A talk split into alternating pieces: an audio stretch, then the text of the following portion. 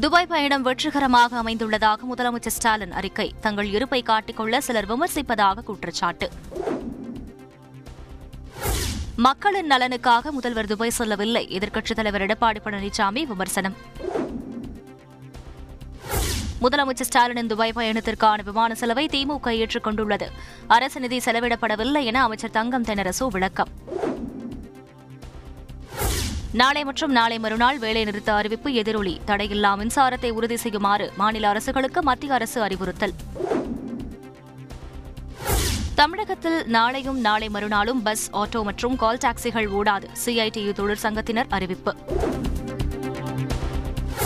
அதிமுகவில் மீண்டும் சசிகலாவை இணைப்பதற்கு வாய்ப்பே இல்லை. அதிமுக இணை ஒருங்கிணைப்பாளர் எடப்பாடி பழனிசாமி திட்டவட்டம்.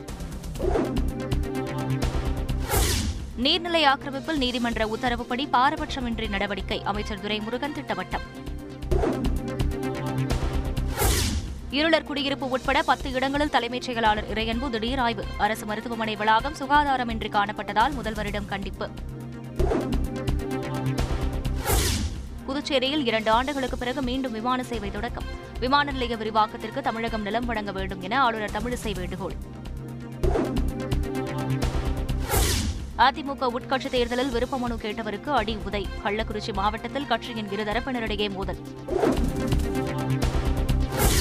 முதுநிலை பொறியியல் படிப்பிற்கான நுழைவுத் தேர்வுக்கு வரும் முப்பதாம் தேதி முதல் விண்ணப்பம். அண்ணா பல்கலைக்கழகம் அறிவிப்பு. இலங்கையில் இருந்து அனுமதியின்றி பதினேழு பேர் வந்துள்ளதாக அமைச்சர் மஸ்தான் தகவல். மத்திய அரசின் முடிவை பொறுத்து நடவடிக்கை எனவும் விளக்கம். இந்தியாவின் ஏற்றுமதி முப்பது லட்சம் கோடி ரூபாயை கடந்துள்ளது. வானொலி உரையில் பிரதமர் மோடி பெருமிதம்.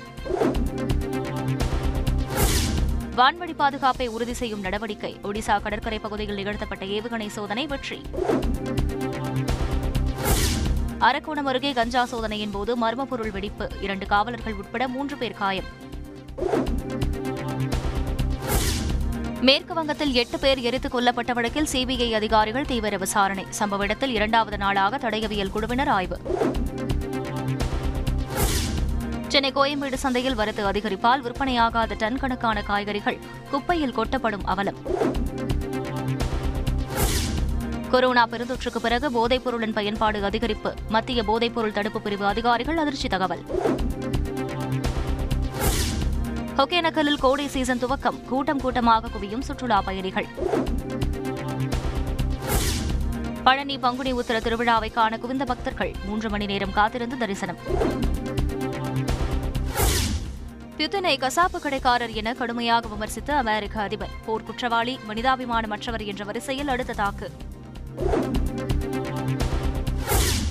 உக்ரைனில் போர் பயத்தால் மெட்ரோ ரயில் நிலையத்தில் தஞ்சம். நம்பிக்கை அளிக்கும் விதமாக இசை நிகழ்ச்சி.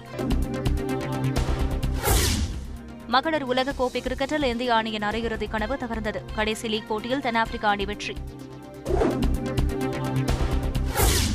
சுவிட்சர்லாந்து ஓபன் பேட்மிண்டன் தொடரில் P V Sindhu champion. Thailand வீராங்கனையை வீழ்த்தி அசத்தல்.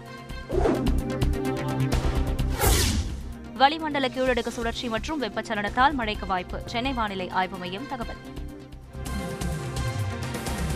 சென்னை ஐஐடி மாணவி பாலியல் வன்கொடுமை வழக்கு குற்றவாளிகளை தேடி மேற்கு வங்கம் விரைந்தது தனிப்படை போலீஸ்.